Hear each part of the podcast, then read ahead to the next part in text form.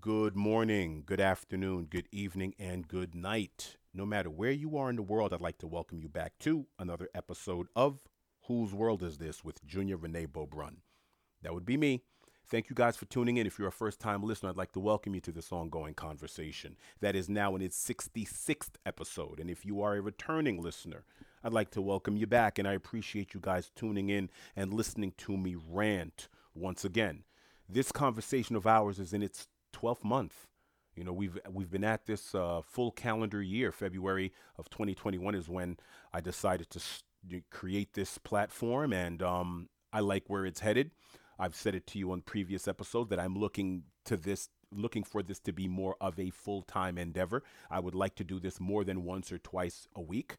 Uh, sometimes I take hiatuses because other financial responsibilities take precedent and other things and other things that I'm building take precedent. I would like this to be front and center. I would like this conversation to be front and center, especially based on the response that I've been getting from the people that do listen. A lot of people have said, June, I really appreciate your voice, your content. Um, especially the people that know me a long time and trust me because they trust that you know, I question my biases as much as I question anyone else's. I question my uh, intent as much as I question anyone else's. So, because of that, many of the people that I know that have shared my content share it with full confidence, knowing that, yeah, um, listen to them. You may not have agreed with it, but at least uh, take it under consideration. And if you do feel that you that that you disagree vehemently, and you or you would like me to introduce another perspective to the conversation. That's why I always give my email address out because oftentimes the things I'm speaking about may not be from my perspective. I just feel that it comes from a perspective that's necessary for us to make informed decisions about a particular subject. So, and I don't tell you that. I don't give out disclaimers and say, I don't really believe this, but I think that. No, I'll just say it. I'll just argue from that perspective and I'll say, well, what about that? Has anyone taken that under consideration? And I'll and I'll have and I'll ask rhetorical questions and I'll say, speak for yourself or or look for yourself or think for yourself or research it on your own time. It doesn't matter. Oftentimes, I'm not speaking from a perspective that I'm, I'm I, I agree with. There are times I, I'm speaking from a perspective I disagree with, but it's important.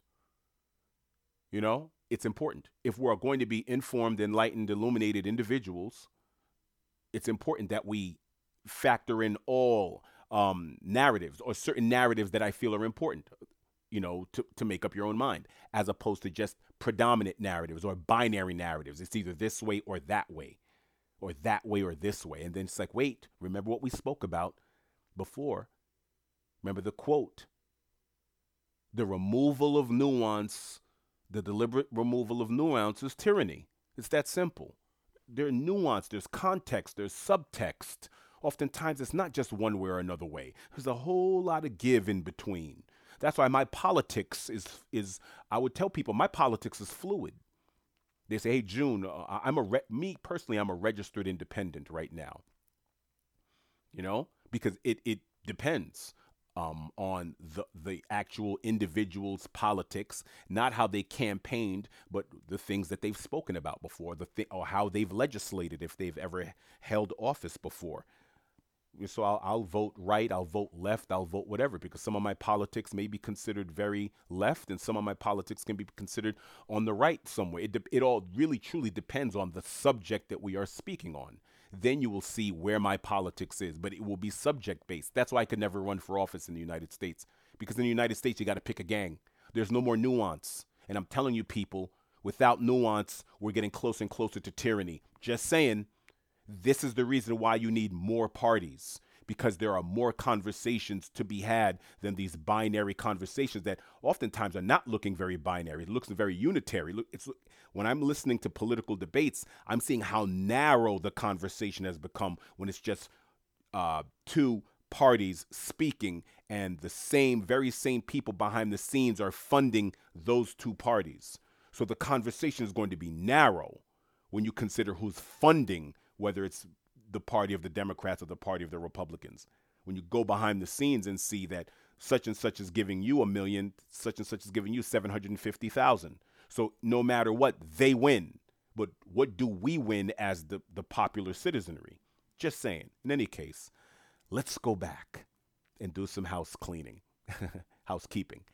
If you guys have any suggestions, questions, concerns, kudos, or inquiries, business inquiries, you want me to do a, a, a platform, you want me to do interviews, I've been doing several interviews. We're going to talk about that. You can reach me at Whose World Is This 2021 on Instagram. You can follow, DM me, direct message me on there. That's Whose World Is This 2021. My email is Whose World Is This 21 at gmail.com. That is Whose World Is This 21 at gmail.com. My Cash App is dollar sign J U N B E A U. That is dollar sign June Junebo. My Venmo is June Junebo. Reason why I'm bringing these things up is like I said before. If you do something well, you should get paid for it. And if it comes naturally, you should get paid even more for it. Right? And um, I've been doing a lot of field research on podcasts and platforms and radio. People that are, I feel, maybe maybe in my realm or I'm in their realm, depending on how you look at it. And I'm saying to myself, wow, um, if I may be so humble, I am just as good, if not better, than them at conveying the things that I'm conveying. So guess what? That's why I'm putting my financial information up there because soon I will be looking to partner with a a parent company that has a further reach than I do. And will I give them a percentage of this company? No. I will give them a percentage of the spoils. For me to give away a percentage of the company that parents this platform that I've created, you're going to have to give me a lot. and granted, my audience is small. You know, I have thousands of downloads, but do I have thousands of downloads per episode? Not yet. And eventually, that's the kind of leverage that I would need, but we'll get to that. I've done a couple of uh, interviews with some other platforms. One of them was uh, Brandon Davis, a good guy. Um, Brandon Davis. His the name of his uh, podcast is Get Over Yourself, and I think I'm one of the last two or three episodes that he's done. Um, Brandon Davis, Get Over Yourself. That was a great one.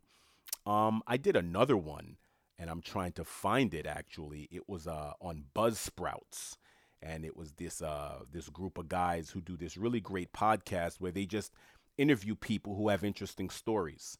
Uh, you know, people that they've never met before, people that they've never spoken to before, but meanwhile they've just they get you on, and they told me that. They reached out to me because they've they heard my uh my platform, they've heard whose world is this, and they said June, we'd like to interview you if you're okay if you're okay with it. And matter of fact, I'm going to pull it up right now so you guys can know. Oh, they can't find it. Oh, where did it go? Okay, I can't find it right now. Um, but I did another show. So that show I did, Brandon Davis, Get Over Yourself. Um, that's one. I did another one with uh, a guy named Todd Showalter. He's out of Missouri, I think. Good guy. And the name of his show is called Right Mind. Todd Showalter, Right Mind. You can find him on YouTube. Me, you already know. You know where I'm at. I'm on Apple, I'm on Spotify. I'm on Amazon, Audible. I'm not on YouTube as of yet. Still debating on whether how I'm going to do that, if I'm going to do that. So you have that. So Brandon Davis, check it out. Get over yourself. Um, you know, my story's on there, and I'm on Right Mind with Todd Showalter, Right Mind Productions on YouTube. We did a great interview. It's a video interview. So some of you out there don't know what I look like. You can see what I look like. You can put a face to the voice right there as well. Um, also, ChavesHouse.com, C H A V E S dot com, house.com, ChavesHouse.com, and Chaves House Publishing. You guys know that that's where you go to get the self publishing book, the, the book on how to self publish. That's where you go. Lenore Batista's How to Success Blueprint on How to Self Publish. That book was uh, ranked number one on Amazon when it was uh, released last year. It's doing well. I want you guys to pick it up. It's what I'm using to write my first book. There are a lot of things in the work. So if there was a little break between January and February, I did a January episode, which I liked, and then, you know, I took some weeks off. Reason why is because I was working on a lot of these other things that are bringing value to not only you, but to me. Um, and one of them is I'm writing a book. I'm not going to mention what it is yet or what it's about yet, but you, you'll soon know uh, the truth will be forthcoming. Forthcoming. In any case, ChavesHouse.com, we have the how to self-publish. We have the gratitude journal. We have the Titan log for men for um, fitness.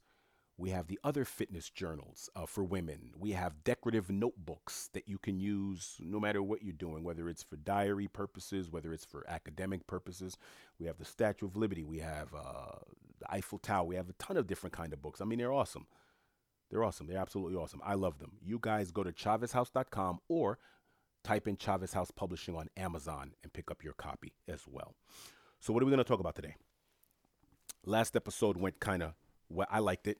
It was short and sweet. Um, well, it wasn't short. It was 44 minutes long, I think. So that's, I guess, that's short for me and my rants, which is insane. Um, but um, I enjoy doing those long rants. Um, people have told me they want me to continue doing long form because I've often questioned whether I should keep it long form or not. And um, but I am. What am I going to talk about today? Remember, we've been speaking about who do we choose. Over the last couple of episodes, I spoke about the media and its director's lens, politics and its director's lens, what they want you to focus on, the things that may be on the margins, on the left or on the right of the screen. They put it there and they placed it there purposefully, deliberately, so you can focus on what's going on in the center of the screen. That's what they want. And now, front and center, I want to speak about someone who I spoke about before. His name is Enes Kanter, Turkish American professional basketball player um, who's now a naturalized American citizen. His name is now Enes Freedom. And he is he has been nominated for a Nobel Peace Prize. Not only that, he has been asked to speak at the CPAC, which is, I think, the Conservative Political Action Committee for the uh, Republican Party. He has become a media darling for those who claim to be on the right, whether it's Fox News, et cetera, et cetera. So, the same way that the left is demonizing a Joe Rogan, the right is deifying an Enes Kanter. Why? Remember what we spoke about last episode. Remember what we spoke about last episode about holding things up to inquiry. I'm a skeptic. So, because I'm a skeptic, I'm a methodological skeptic in the Cartesian tradition. I have to hold all subjects up to a certain level of scrutiny to separate the truth from false claims. That's what I do. That's how I am. That's how I was built. My mom didn't teach it. My dad didn't teach it. My grandma, grandpa, no one. That's who I was since I popped out into the universe. Okay, that's who I am. So I ask myself, and I, and I have an episode on Enes Kanter. I don't remember which episode I have. I, I, I really critiqued Enes Kanter and I, I critiqued Australian born basketball player Andrew Bogut, both of them for their intentions. Why do I did that? Why did I do that? The right right now is very happy with Enes Kanter. They want him to be their highlighted speaker um, at their conventions. Why? One of the main reasons why, number one, is that he is highly critical of China. He's highly critical of China and what he says are China's human rights abuses. That's one. Two, he is in love with the United States. So he says. I love America. I love America. I love America. Why does he love America? It's because in Turkey, um, he has issues with then Turkish president. I can't remember his name.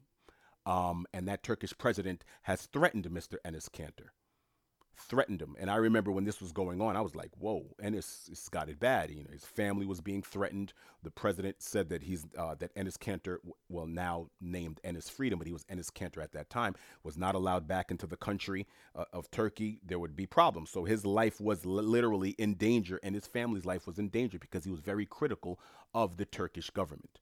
So he said he has he has certain freedoms in the United States that he doesn't have in Turkey. And so he used the platform in the United States to speak about the abuses and the things that were going on in his home country of Turkey. Okay, I'm with you so far. So, one, he's become a darling of the right because he demonizes China. Two, because he's here because of certain abuses in another country that he's experienced in his home country. So now he's here experiencing the freedoms in this country. And three, and actually, the third one should be almost number one and a half or 1B to China, to the lambasting of China's 1A. How he's speaking about black NBA basketball players. Now, if you've been, you know, awake or you've been paying attention over the last three, four years, the NBA has taken certain social justice stands on things that have been going on in the United States. You can honestly say since Colin Kaepernick kneeled several years ago, that's where it sort of, I don't want to say it began, because it, it actually began with the killing of the murdering of Trayvon Martin by George Zimmerman out in Florida. You know, so the election of President Obama, and then from there, when so many polite people on the left were claiming that we lived in a post racial America, that everyone was giving themselves a pat on the back because it, the left was saying, look what we did. We hired a half black person to run the country. And then the right was saying, hey, the blacks and the browns have nothing more to complain about. They're in the White House. Interestingly enough, both were giving each themselves pats on the back. And then all of a sudden, guess what started happening? Video footage was coming out about unarmed black men getting the brakes beat off of them every time you turned around. Okay, you have Fruitvale Stations and Oscar Grants and Mike Browns and this one and that one's. All this coming out. In any case, so you notice that you know, Colin Kaepernick takes a knee. Now he can't get a job, but you know, wife beaters and you get caught with a gun, you get caught beating the brakes off your wife, you get a job again. Drunk driving, get a job. You kneel for the national anthem, an anthem that was actually written by you know, you know, someone who was pro-slavery. Okay, and the actual anthem, parts of that anthem was almost like a battle rap song. He was upset that he got beat by you know a contingent of. The, a, a black contingent of the actual Brits, black Brits, so to speak. But, you know, We'll, we'll leave that alone. But in any case, Colin Kaepernick gets ostracized, gets marginalized, gets exiled from the NFL, can't earn a living doing what he did, doing what he does, even though he was a model football player, went to a Super Bowl. And then you have the LeBrons coming out with the Trayvon Martin t shirts. You have Barack Obama coming out saying that Trayvon could have been my son. And many, many people who love the idea of America the idea of it, but not the practice of America. People who who are heavily committed into the idea of American ideals, but are a, but don't want to hear how those ideals are not being divvied out equally. And oftentimes people are living the opposite of America's ideal or America's idea of itself or how it purports itself to be, right? So you have the LeBrons of the world, who is the most recognizable athlete on the planet after Christian Ronaldo, and you know, and and and and and Messi. You know, you would say that LeBron is right up there with the Messis and Ronaldos, right? And as far as far as American sports is concerned, one can argue that no one, you know, holds more sway in how things move. I mean, it's LeBron all day, whether you love him or hate him. Um, he goes someplace, he wins a ring, or if he doesn't win, he's under the most scrutiny. He's this six eight black man, dark skinned black man, 260 pounds, standing there, speaking his mind, opening up schools, being a father, being a husband, being a son, being a, you know, an MVP, being a champion, moving teams around, forcing franchises to do things his way, bending franchises to his will. Let's just say that subconsciously there are a lot of people out there that don't like that image and that idea, especially after having a half black president and then having a woman run for president. And then you have to deal with LeBron going out there, quote unquote, strutting his stuff. I'm prefacing. I'm prefacing. Why? Because I listen. I listen to a lot of the coded language that's used in this country on talk radio and sports talk and political political talk on the right and on the left and I see how this model citizen is oftentimes not embraced the way he should. But that's all right. That's fine. So now I notice that um the political right is in love with Enes Kanter and one of the main reasons why that they're in love with Enes Kanter is because the political right that wants to continuously, you know, because you know I've given the left enough heat for how they've treated Joe Rogan and things like that and other things that have gone on. So now it's time for the right. So if you guys are on the right wing and you're listening to this and you feel a certain kind of way, I make no apologies. this is a platform where anybody can get it, and anyone eventually I'll get to you. Eventually, if you've agreed with me on something, you're going to find a way to disagree me, agree with me on something else, whether subtly or whether mildly or vehemently. So, right, it's your turn. Okay. In any case, here you have an Enes Kanter lambasting China, which is America's one of America's favorite pastimes right now. Okay. Um, China human rights abuses, Doha round, World Health Organization, I'm sorry, World Trade Organizations. They're stealing technology, they're spying, they're this, they're that, they're this. So number one adversary. I remember when it was Japan. I remember when Japan was our economic adversary, and you know we had to watch out for them. You know, if you live long enough, you see that the life and politics and ideologies just go in cycles. It's almost nothing really new right now except technology. But we're using technology for you know seems like we're using it to implement the same old strictures because of our limited capacity as mammals or human beings. But so now China's the enemy. China's looking to do this. China's looking to do that. Am I am I am I dismissing or discounting that? No, I am not. I'm just saying that's the narrative right now. And right now, and its Freedom's cause du jour are the Muslims in northern China. I think they're called the Uyghurs or the Uyghurs. I can't. I don't remember how to spell it or how to pronounce it. But he's saying that they're being tr- they're being marginalized and abused out there in China. So he's spending time highlighting how many African, how many black athletes in the NBA are being sponsored by companies in China. He's used his Twitter account to say, look at LeBron. LeBron is speaking about all this social justice stuff, but yet he's mum on China. He's speaking about this and that that's going on, but he's mum on China. And what does the right do? The right goes, Exactly. Yes, Enes, speak up. Yes, we love what you're saying. Speak up more. Tell us more. Meanwhile, when LeBron was speaking about social justice, of things that are going on in his neighborhood, because a person can speak about what they know about. He's in the United States, which has a whole host of human rights abuses within its contiguous borders, correct? Within the contiguous United States. Am I right? We can get into it. If you don't agree, we can get into the numbers.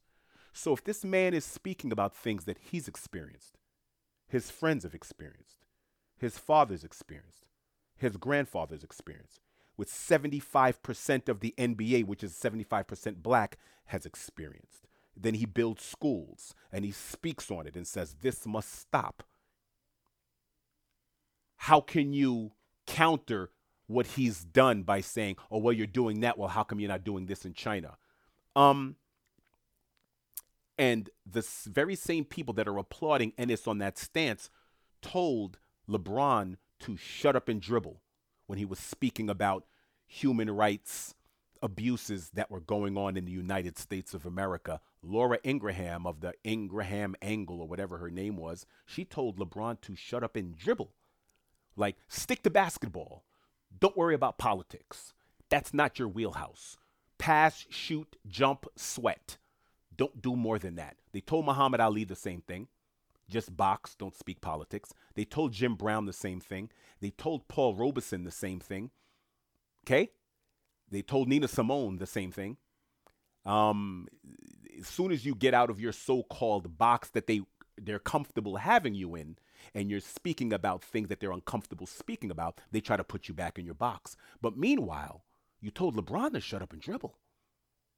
How come you didn't tell Enes, Kanter slash Freedom to shut up and dribble when he was speaking about what's going on in northern China? When was the last time he was in northern China? Hmm? And why is it that he's speaking about these NBA players that may have businesses in China and he's not speaking about Walmart? where the majority of our products that are on a shelf in most of our uh, department stores comes from China. Why isn't he speaking about the fact that the majority of the components of our iPhones is being assembled in the Shenzhen region in, you guessed it, China.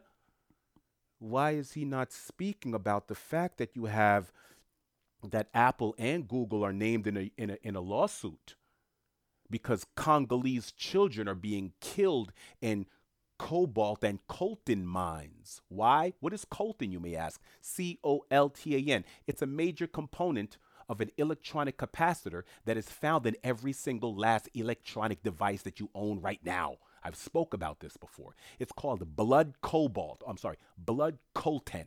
Coltan, C O L T A N. Look it up.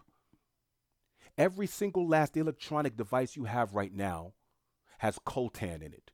81% of the world's coltan is found where? In the Democratic Republic of the Congo. So every single last one of your Anglo multinational corporations has descended on Africa.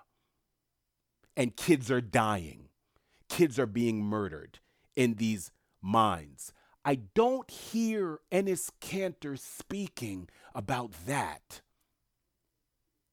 If he were to speak about that, the people on the right at these same the, the, the, conservative political action committees, the people at Fox would be like, "Hey, wait a minute. Hey, Enes, shut up and dribble." But when black heterosexual American males are speaking about the things that they're going through in this country, and you and you get to try to find a way to point out what you want to consider a hypocrisy, which is not people speaking about the ills that their family members and friends have gone through historically and in the present time. And they're not speaking about things that they may not be privy to because it is in a in, a, in an insular culture far, far away. Meanwhile, the very same right, as a matter of fact, the only reason why that Mr. Freedom is actually speaking about these Chinese Uyghurs is because they're Muslims and he's a Muslim. So he is aligned with their faith. And as a matter of fact, the very same people that you've aligned with in this country that are applauding your outspokenness have come out time and time again against Islam and Muslims. If you listen to the rhetoric online, on websites, on forums by these very same people and the things that they've said out of their mouths from their political representatives, it would be considered inflammatory to someone of the Muslim faith. But yet, you're aligning with these people because you, in turn, might just be a racist. you just might be someone who's already tilted politically, ideologically, a certain way, and now you're being used. The same way that the left is now demonizing Joe Rogan because he's bringing about a certain perspective and it's a perspective and a, and a narrative that they do not want entertained because they have already gotten their marching orders as to what they're going to say and how they're going to uh, uh, uh, purport or report a particular narrative. And then you have now the right using an Enes Kanter saying, hey, now you don't have to shut up and dribble because we agree with you. No one wants to censor what they agree with. Always remember that. I don't remember who said that. I don't remember if it's Oscar Wilde or Eugene V. Debs, or I don't remember who to attribute that quote to, but it's a quote that I've never forgotten the first time I read it, and I remember that. So you don't like that LeBron is speaking about the the uh, the, uh, the, the mass shootings. You don't like the fact that LeBron James is saying that um, you know the fourth leading cause of of, of death amongst black males are is uh, uh, homicide. You don't want them to speak about that.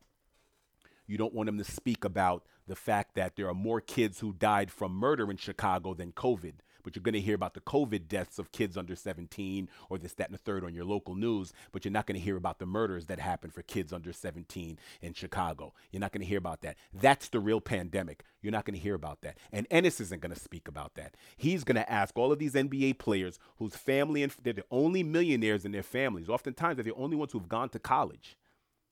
You're going to ask him, ask these men to speak about what's going on in northern China but you're not asking Walmart to divest. This would be tantamount to um, Enes Kanter being around right around the time of the uh, South African apartheid and speaking about everything else except what's he he would be the one that would put Nelson Mandela on a terror watch list because if you guys you know that Nelson Mandela character that we um we hug and we embraced and we looked at as this this old man who had the bravery to stay in jail for 27 years with his beliefs. He was on America's terror watch list until 2008. Enes Kanter and the Andrew Bogut's and the Enes Freedoms of the world are the kind of people that would lambast the African National Congress and Nelson Mandela instead of the Bantu system and the system of apartheid. That's who he is. There's a certain level of coded, closeted racism that exists with the rhetoric coming from the Enes Kanters. It's problematic, and I'm very, very unhappy that many of the NBA players haven't sent their spokesmen out and people out to just call Enes Kanter out on his stuff, either privately or publicly. Because guess what? I remember I was reading this one time and I had to pull it up. This is hot off the presses. Um, this happened uh, in 2020. You know that the United States has the largest private prison industrial complex on earth. We incarcerate more people per capita, uh, more people by raw numbers than any other country on the planet. You understand?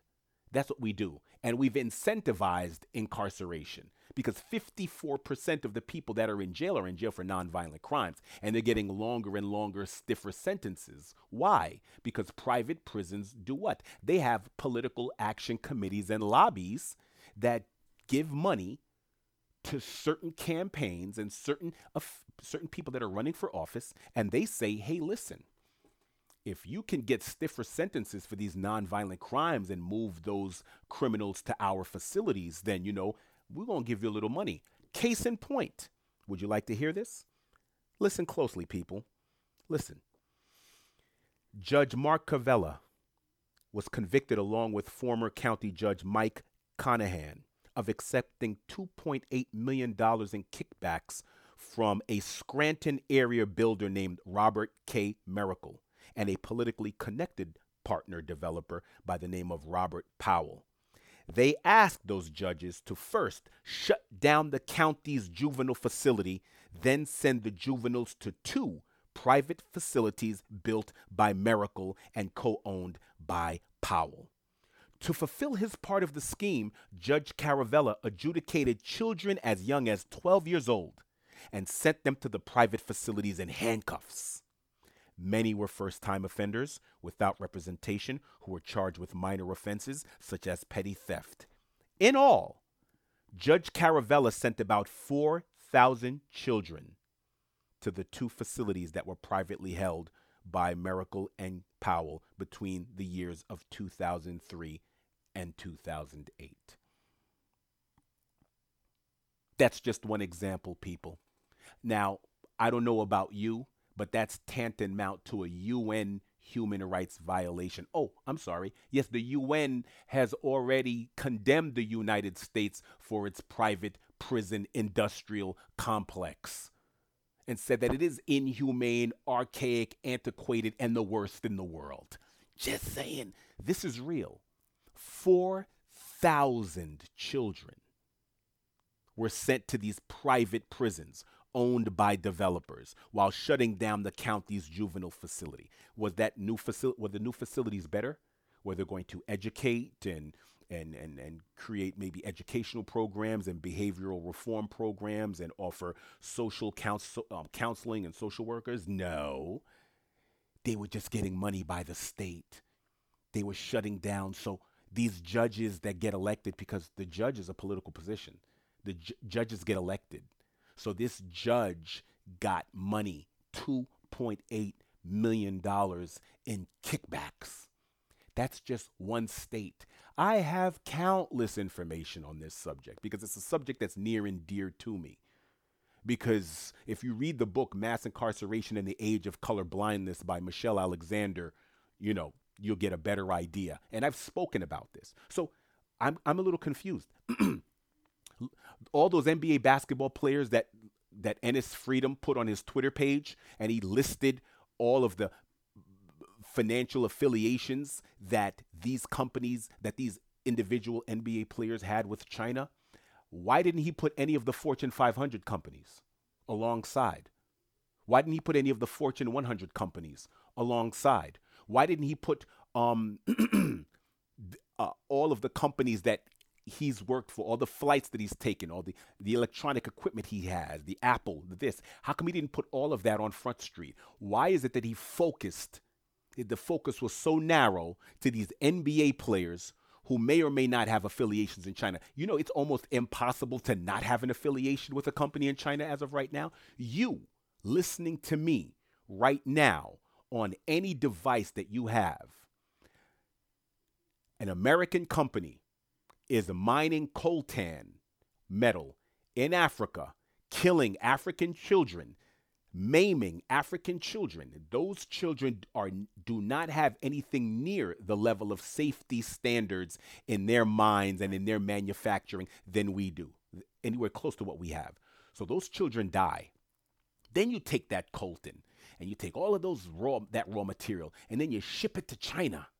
and you have it assembled in Guangzhou or Shenzhen or wherever.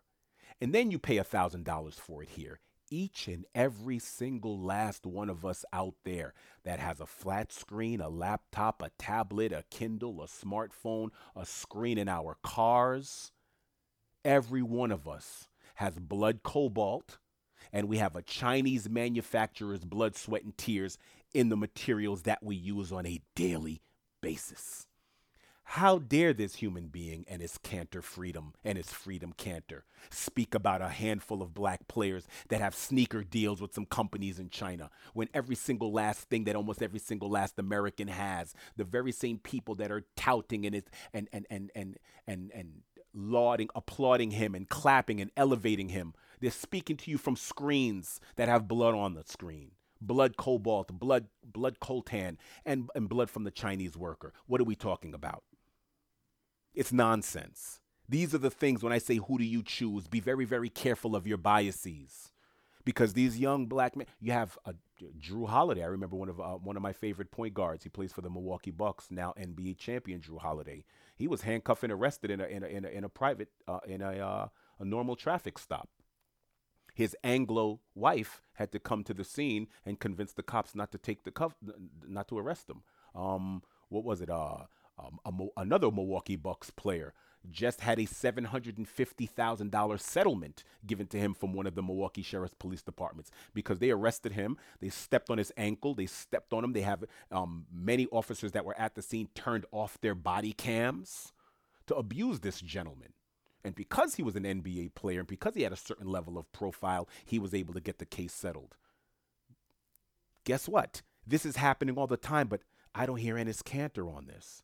Another report we have here the Justice Department just announced a launch of a department's new combating redlining initiative. Redlining is an illegal practice in which lenders avoid providing services to individuals living in communities of color because of the race or national origin of the people who live in those counties. The new initiative represents the department's most aggressive and coordinated enforcement effort to address redlining, which is prohibited by the Fair Housing Act and the Equal Credit Opportunity Act you would say, why do you need a whole department for that? Well, maybe because the Justice Department reaches a $335 million settlement to resolve allegations of lending discrimination by Countrywide Financial Corporation.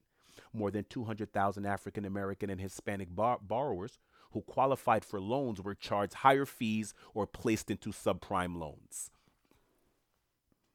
200,000 black and brown people placed into higher feed and subprime loans. You know what we used to call it? You know what we used to call it? We knew this in, in New York City when friends of mine used to go to get cars and to get interest rates for homes and, and or car loans. We used to call it the black tax. It was so ingrained in how we do things, we already knew we were going to be charged a surcharge for being dark, for being black, for checking that box, for meeting the criterias of non white. That's America, people.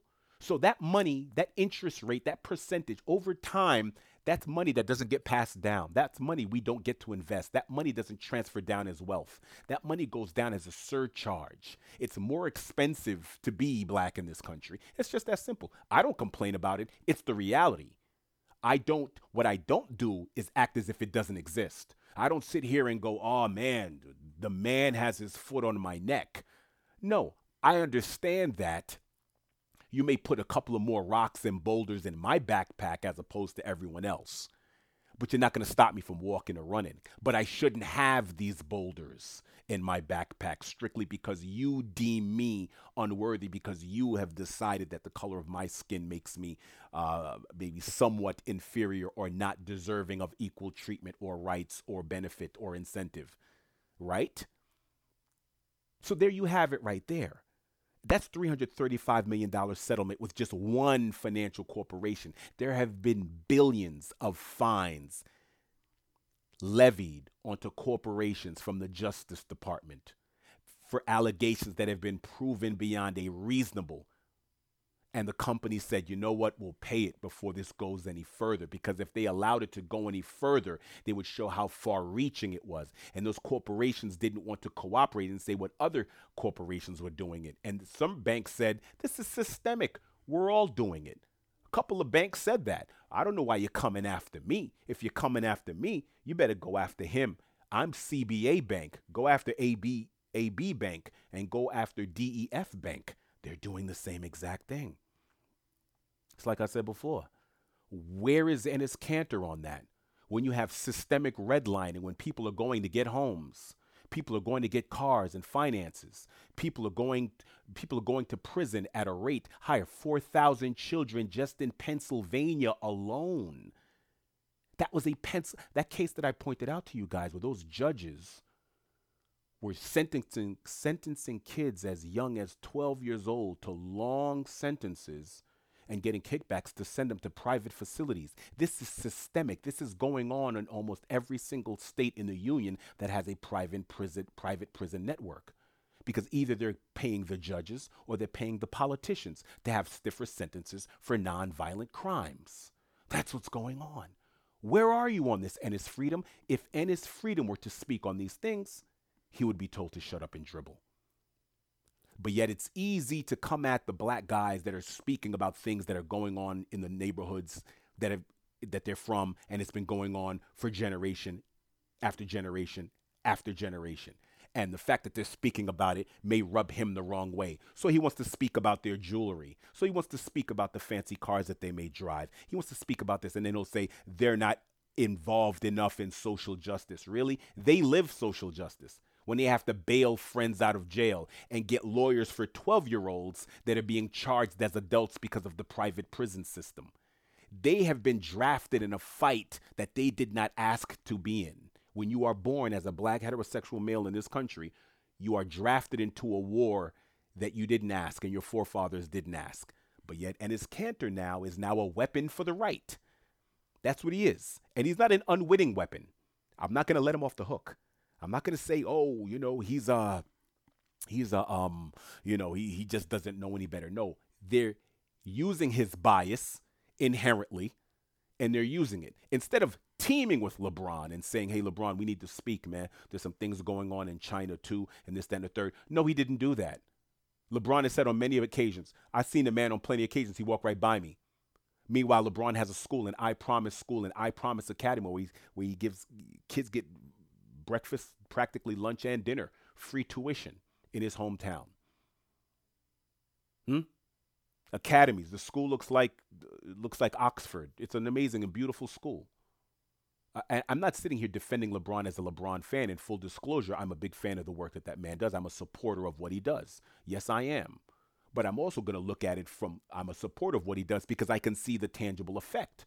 I've looked at his school and I've looked at the statistics of how it's changing the whole complexion, no pun intended, of, of the outlook and the outcomes of those children that he's that he's that that are attendees, that are students of his school.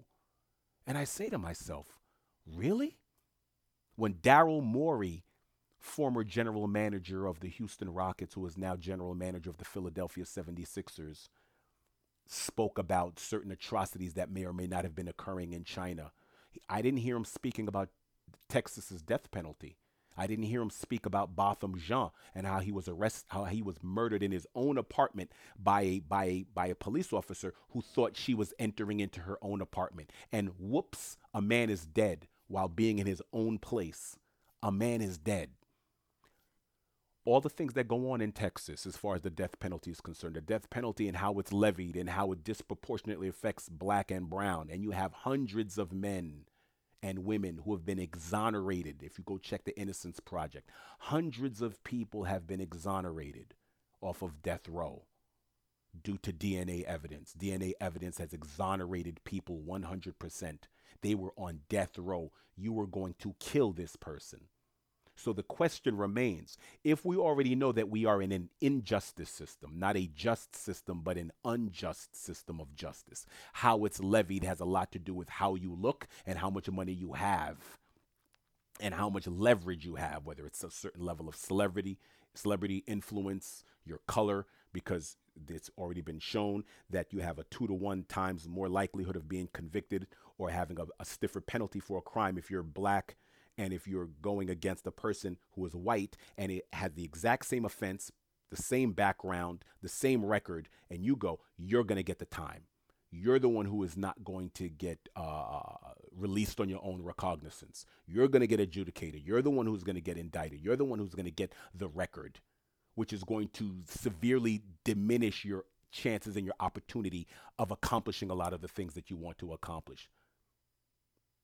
Where's Enes Kanter on that? These are all facts. I'm not speaking from some sort of, you know, you know, do-gooder, bleeding heart think tank. These are the numbers. The United Nations has these numbers. Other countries have these numbers. These the countries when they look at us and they go, hey, guys, before you start coming at us about the things that's going on in our country, take a step back. That's what was going on during the civil rights movement. Places in Europe said, how can the place, how can the driver of slaves tell us about freedom and justice? During the civil rights movement in the 60s, there were several countries in Europe that were saying, How can the drivers of slaves tell us? Adolf Hitler and Goebbels said, All we did was use the white American playbook when we started speaking about the Jews and so on and so forth. What you call propaganda, we read your book from Edward Bernays' propaganda. We learned how to influence our people and get them riled up to a lather against a certain group based on how you treated the darker skinned people in your country. That's Adolf and Herman Goebbels. They said this. Herman was like, I don't know why we're the Americans are looking at us crazy. We used your playbook. You did the same thing to your people. Guys, look it up. Don't take my word for it. So they see an Enes Kanter sit there speaking about things saying, why are these black guys using these Chinese companies and getting money? They're rich. The NBA is, is eerily silent on, on its relationship with China. No, America is eerily silent on its, on its relationship with China while lambasting China in, on one hand for its quote unquote human rights violations, but yet you're accepting billions of dollars from China all the time. when I go down Fifth Avenue, you go to New York City, a lot of those townhomes are empty. It's Chinese bankers and investors who own them. You go check your local department store and check where that thing was made. Go look and do the research on every single product that you have and see where it was m- manufactured and assembled.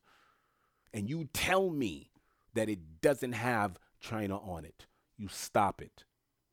Your, your companies and the Fortune 500 and multinational companies in this country are abusing workers all over the world, and that is a fact. That is a fact. They, those workers don't have any representation. And the, the, Fortune 500 companies always will tell you, they say, we love working in, we love doing business in places that have authoritarian, totalitarian regimes. America made hundreds of billions of dollars by having their companies go to a place where the people had to do what they were told or else. They couldn't form unions, they couldn't speak on their own behalf, they couldn't advocate for themselves, etc. You had the Apple stores and the Nike stores with suicide, uh, Nike manufacturing and Apple manufacturing with suicide nets outside the windows of these places. People were locked in there for 12 hour shifts. This is what was going on. And this is all these Fortune 500 companies. Those NBA players are employees. Let's talk about their bosses. So when Daryl Morey wants to scream about what's going on in China, meanwhile, meanwhile, the things that are going on in Texas, that are happening to black men that are related to the players that are that are in his employ? Hmm? I take umbrage to that. 2021 violent stats, the worst in nearly 30 years. As I sit here as a black heterosexual American male, when I see 2021 violent stats, the worst in nearly 30 years, you know what that means? That means men that look like me are dead. More men that look like me are dead last year than there has been in 30 years. Okay?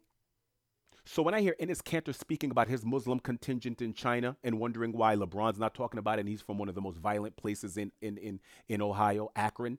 Akron has a Akron had an uptick in violence. Ohio in, in general had an uptick in violence.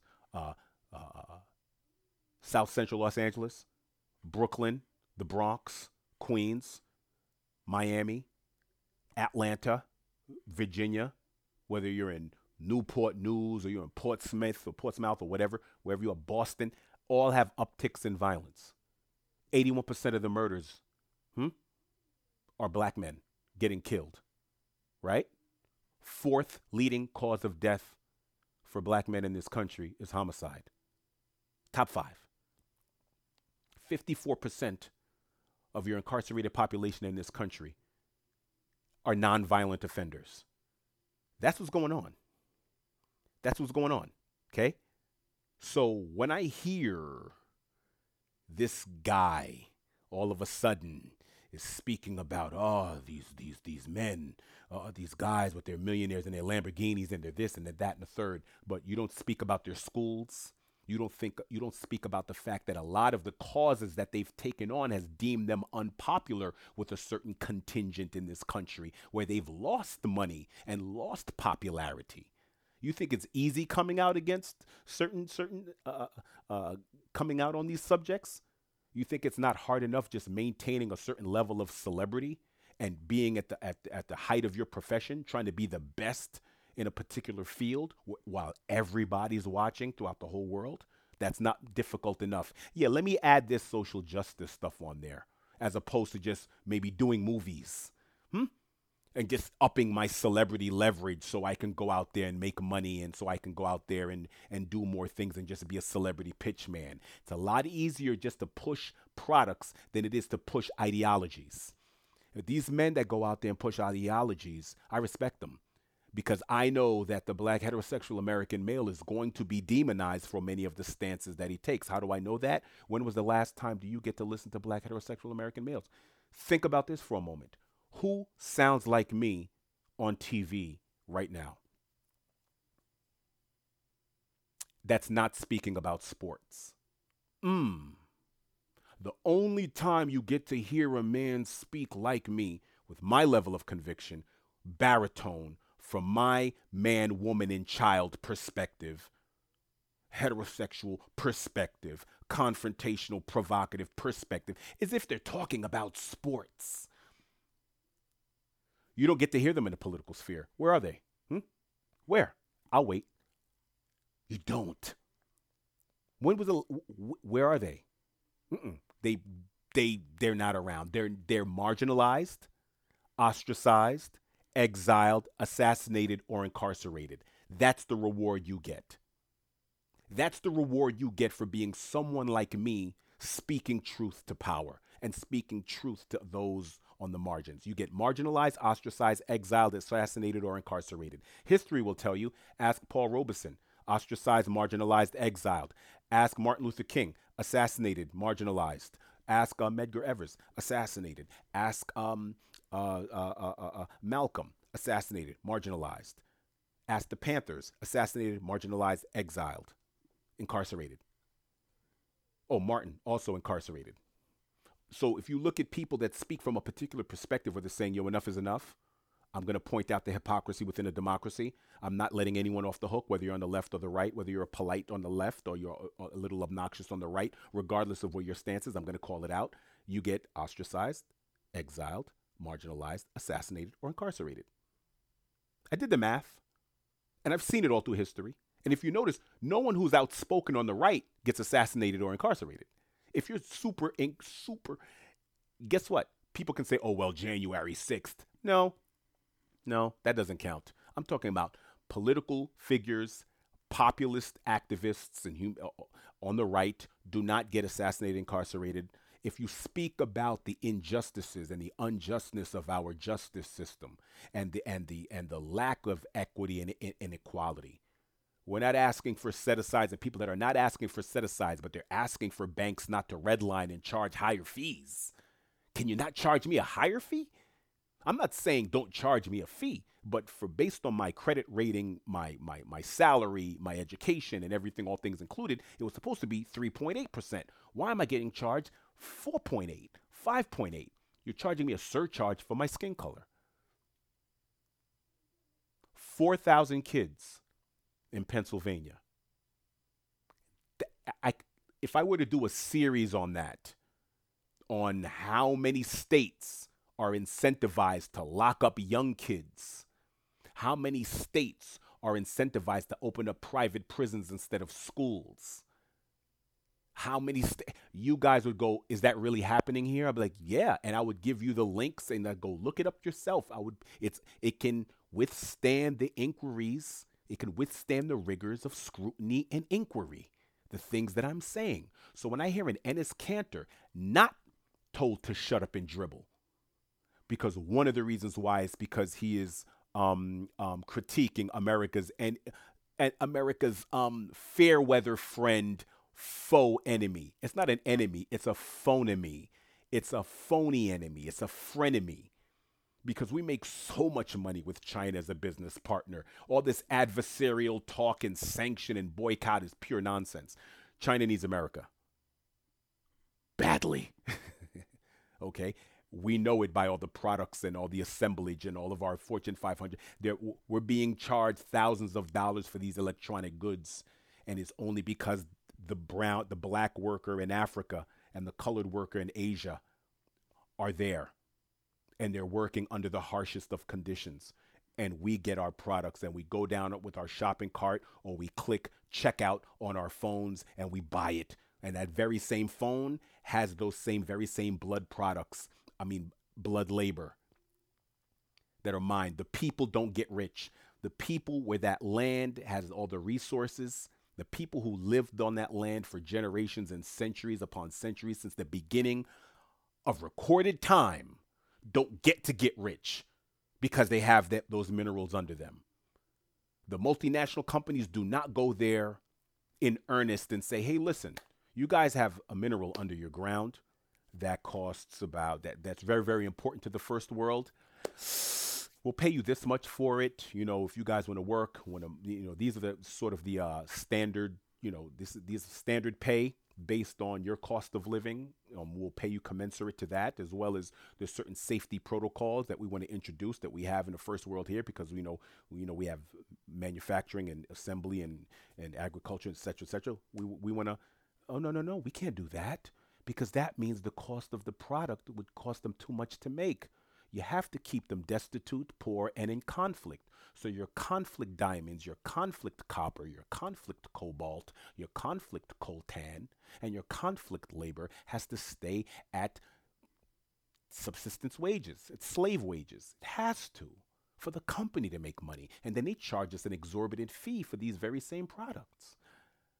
But yet Enes is speaking about NBA players. He knows this as much as I know this, as much as I know this. He's not ignorant to this. It's just his already inherent bias makes him a proper weapon for the right to demonize the black players that they were already demonizing, calling them rich and spoiled, and they're not going through the same things that they're speaking about. Yes, they are. They got to bail Cousins out of jail. They got to bail. They, they they come from, many of them, not all of them. A lot of the basketball players are are come from middle class families. They come from families. Where, as a matter, you look at the Steph Currys and the Klay Thompsons and this, that, and the third of the world. But then you have a Kevin Durant and a LeBron who were born to teen mothers in poverty in places where a lot of their friends didn't make it are either incarcerated, maybe have gotten killed, or, or just not living very productive lives, living on the margins. And these men made it out, but they're one. The people that they go back to and the people they have to help are still going through these things. And they have to go back and help. So they're still in the war, no matter how, no matter if you see them on your screen and at parades and they have hundreds of millions and tens of millions of dollars you still got to deal with the fact that you cannot save everyone and no one not everyone wants to be saved. They're still they still come from a place of dysfunction a dysfunctional background because they come from a country that treated them historically dysfunctionally. So i have to say that out loud. I have to put this in the if no one ever listens to this that's fine with me. But it can't go unsaid that and it's Kanter and it's Kanter Freedom is a hypocrite of the highest order. And he's been weaponized by other hypocrites. And it's the same old story over and over again. And if he and he or his representatives get wind of this, because I, I sent my other video to his Twitter I actually sent the link to his Twitter of the other video I did on him and Andrew Bogut. Um, whether they opened it or not, or whatever, or their Instagram, I don't know. But I sent it anyway. If any one of their representatives wants to speak to me directly about some of the things that I've spoken about, I'm all for it. Like I said, my Instagram is whose world is this 2021. My email is whose world is this 21 at gmail.com. And feel free I would love to speak, and we could sign. I'll sign an NDA, an NDA if they want, and uh, no one will ever be the wiser that we actually had a discussion. I'm not looking for clout. I'm not. I'm not using names. You guys know that. I don't. I don't pick from low hanging fruit and just speak about current events just to speak about them to put them on a hashtag and hopefully it goes viral. It's not what I do here. Some of the things that we speak about are very abstract and it's nuanced and, and you know, it's almost like jazz. Like not everybody's going to like it. It's going to be like I don't get why that's dope. You know, I you know I put a lot of people on the Miles Davis's sketches of Spain, and they're like, June, I don't know why you like it. I'm like, because it's acquired. I don't know. I love that horn and that that that last section and that that I love it. And you go, okay, well, some of the stuff I speak about is nuanced and abstract, and it's not for everybody, and that's fine. I'm doing the show I want to hear and I think that other people out there want to hear as well. I'm doing the I'm having the conversations that I feel are necessary. Now, are they going to be popular conversations? Probably not. Are they going to make some of the people that I know, my colleagues that are on the left, my colleagues that are on the right, are this going to make them uncomfortable some of the things I speak about? Absolutely. But who in the hell said that politics was supposed to be comfortable? Who the hell said that life was supposed to be uncomfortable? There's something called growing pains for a reason. Whether you're spiritually growing, intellectually growing, financially growing, it comes with a certain level of effort, pain, you have to pivot, mistakes, etc.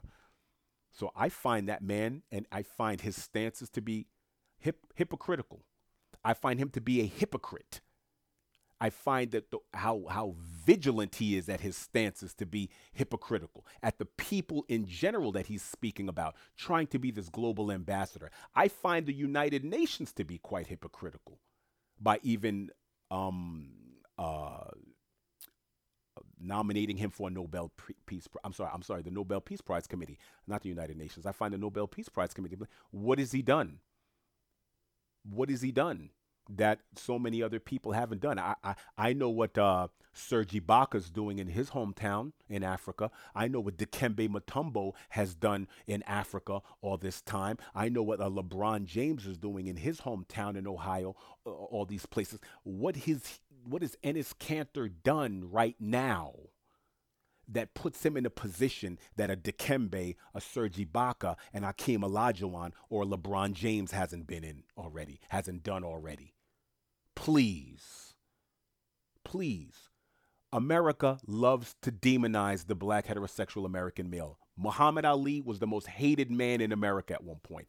Martin Luther King, a year before his death, when he did his Beyond Vietnam speech, immediately after he was considered the most hated man in America. Malcolm X was the most hated man in America. If you want to find the most hated men in America, all you have to look at is black heterosexual American males who are outspoken who were outspoken and possibly whose whose politics leaned left and critiqued the very machinations and the idea of this country and, and, and how that idea was put out there tangibly.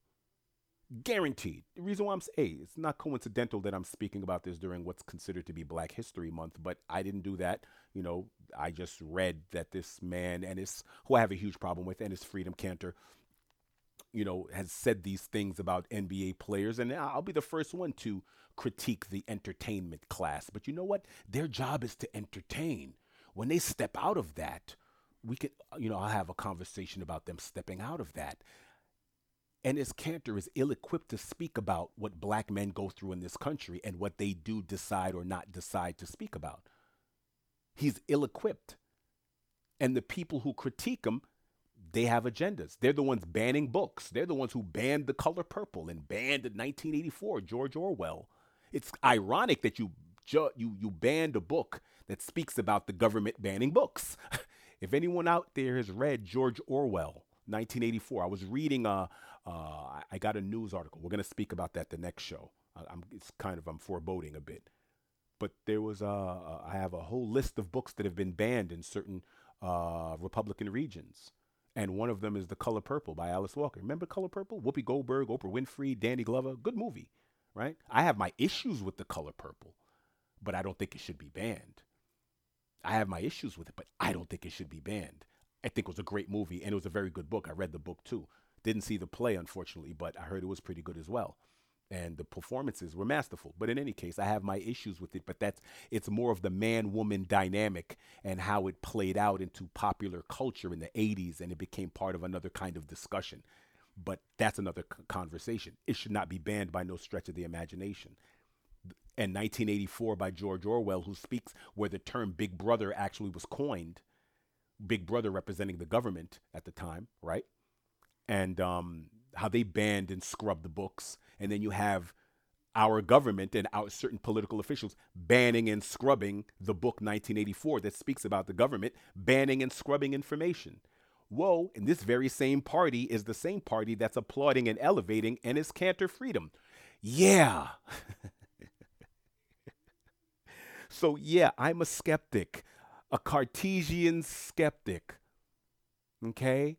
Methodological skeptic. I you got I got to ask why. And so yeah, on that note, I bid everyone out there adieu. We're to speak later on about uh, a couple of other things. We're to get into the book banning and things like that and other things going on in the world. We, we, we kind of have to get into current events just a tiny bit because I spoke about this in a, several episodes last year, November, December, how you're going to have to count on family and friends now more than ever. As I sit here and I speak to you, I know I don't have any allies. I'm going to say this to you. I'm not speaking from a victim perspective. I never do. As a black heterosexual American male, I do not have any allies. When I look in the political sphere, don't let these social justice warriors fool you. They only care if a white person kills a black person, so they can so so we can you know um, you know further their own divisive agendas. They don't care about the murdered black kids in Chicago. They don't care about the murdered teenagers in California or in the Bronx or in Brooklyn or in Miami or in Virginia or Houston or, or, or Dallas. They don't care about those. Oh, white man kills black. That's what they care about. So when I look at the social justice warriors and the liberals on the left and the American left, I know what agenda they have. I, I know why they do what they do. They're trying to keep a certain amount of people beholden to them and their political interests. Because the more the liberals can keep blacks in a, in a, in a particular political class, the less they'll go independent.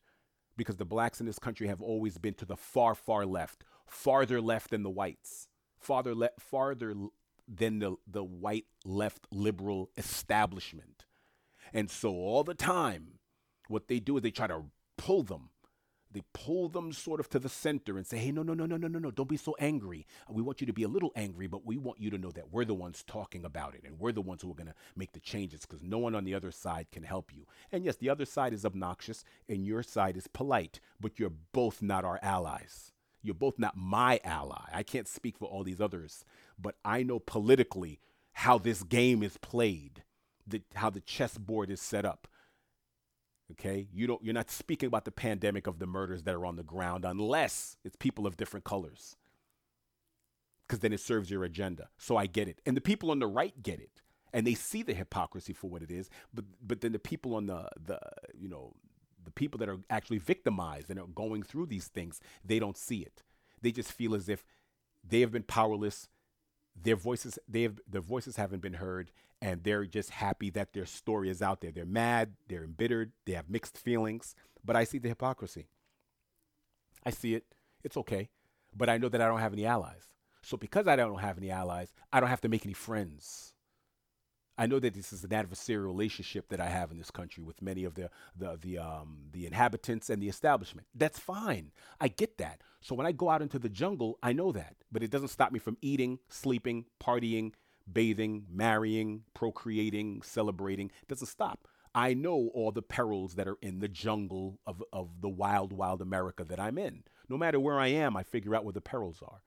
Like I said, if I live in a jungle and I get my jungle, I know which um, plants are nutritious and which ones are poisonous. I get it. Which plants are to eat, which plants are my prey, and I'm, I'm sorry, which animals are my prey, and which animals I am prey to.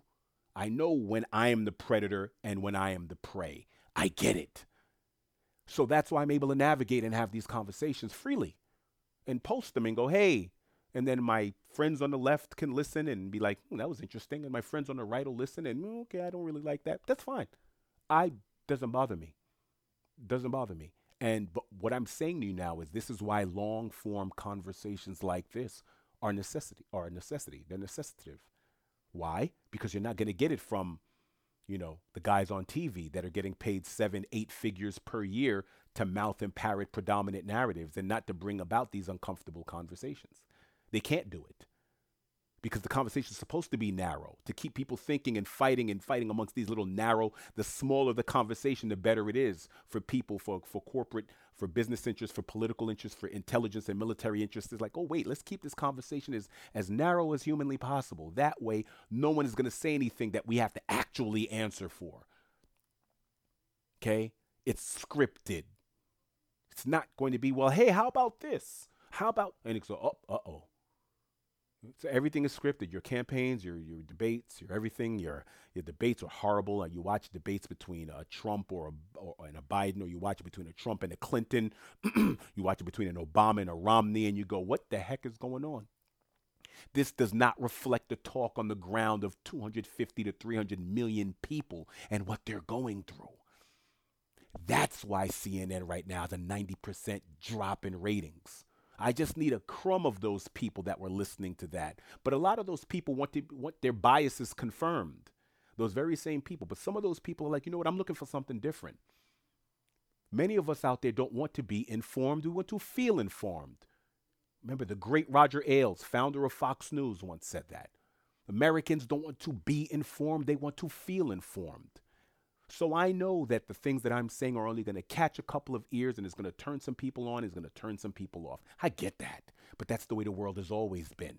That's why we have the political system that we have. You can judge a society by who rules them and who entertains them. Look at your music, look at your television, and look who rules you. And I'll understand why I'll only have this much of an audience, no matter how big I get or not. It's fine. You guys, we'll get through it and we'll talk about it. Until later.